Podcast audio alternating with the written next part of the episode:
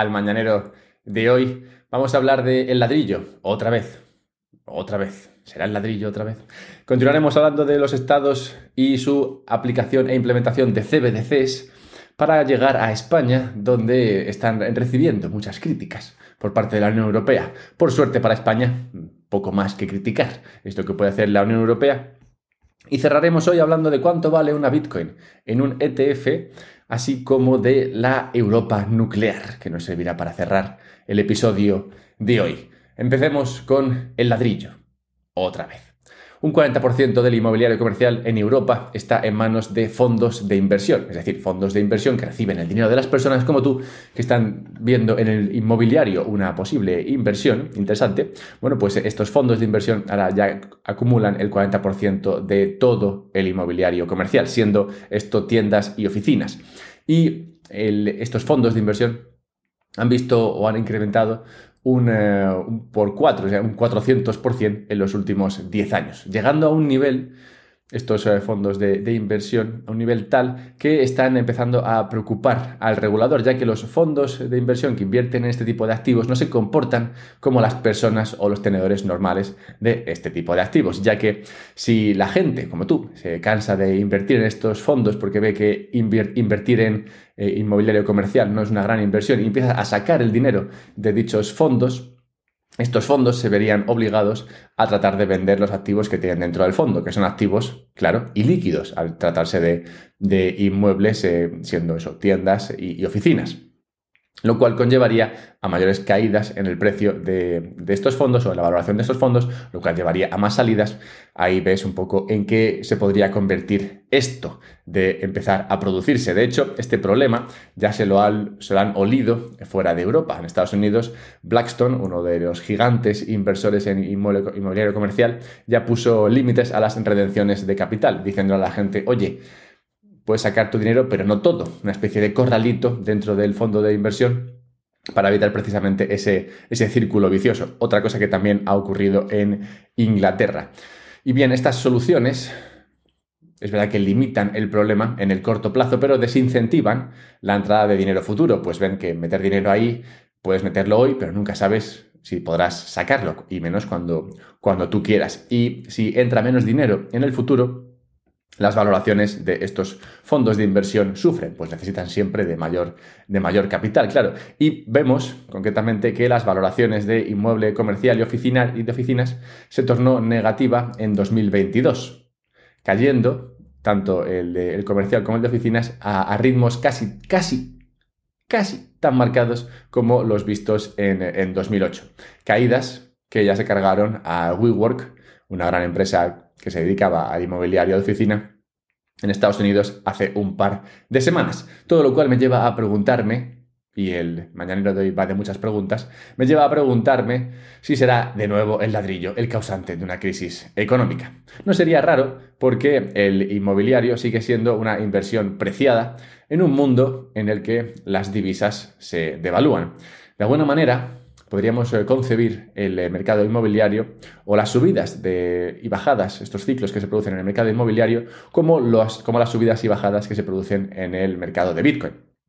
Y es que en ambos activos la gente se calienta e invierte aquí en estos activos eh, muchas, muchas veces de manera apalancada, con, deuda.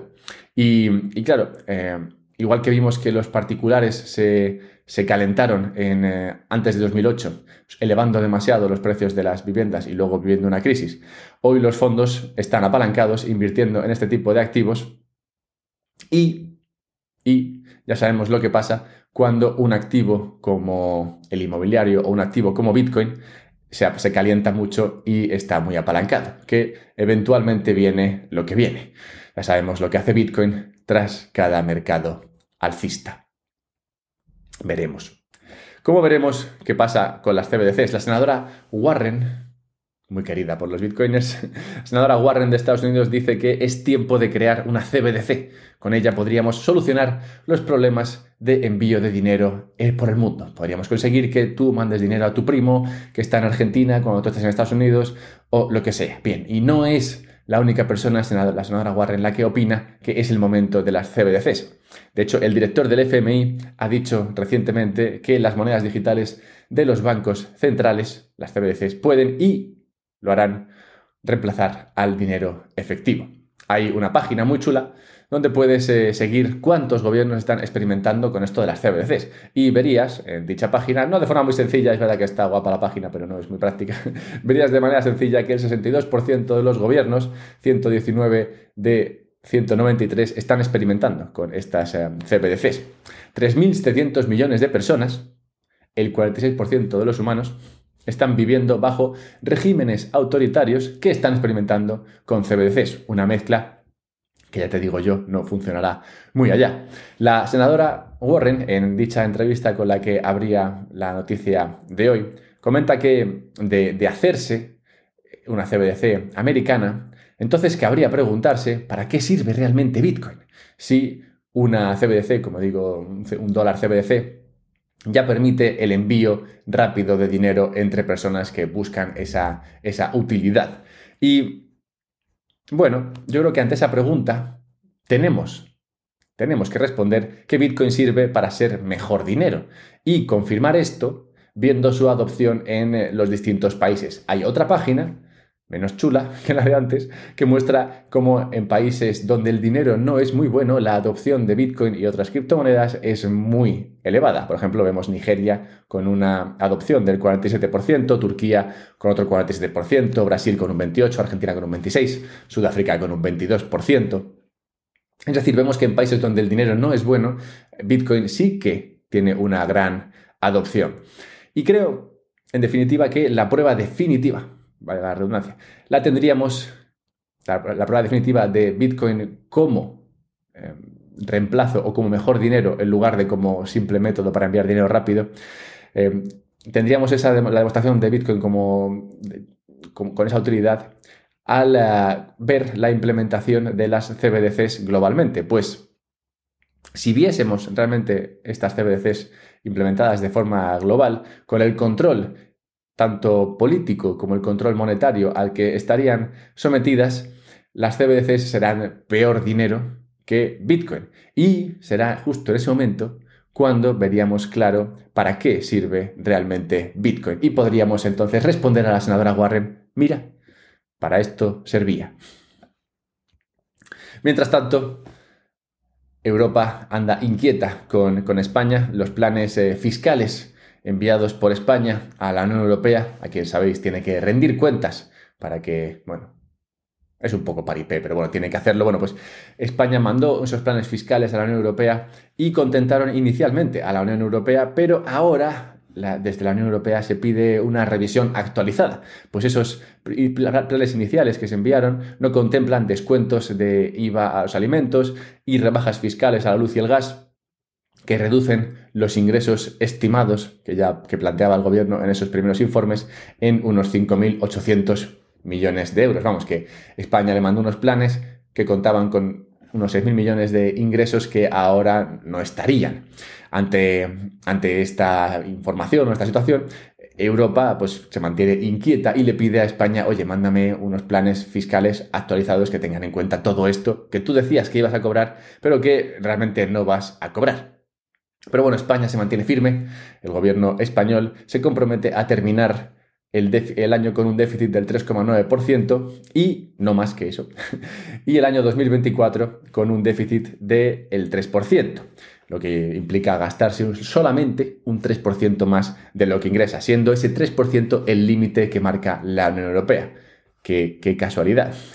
y de alguna manera España espera que esta situación de déficit alrededor del límite permitido, no incremente la deuda, que terminaría en 2024 alrededor del 106% sobre PIB, siendo el límite marcado por la Unión Europea aquí del 60%.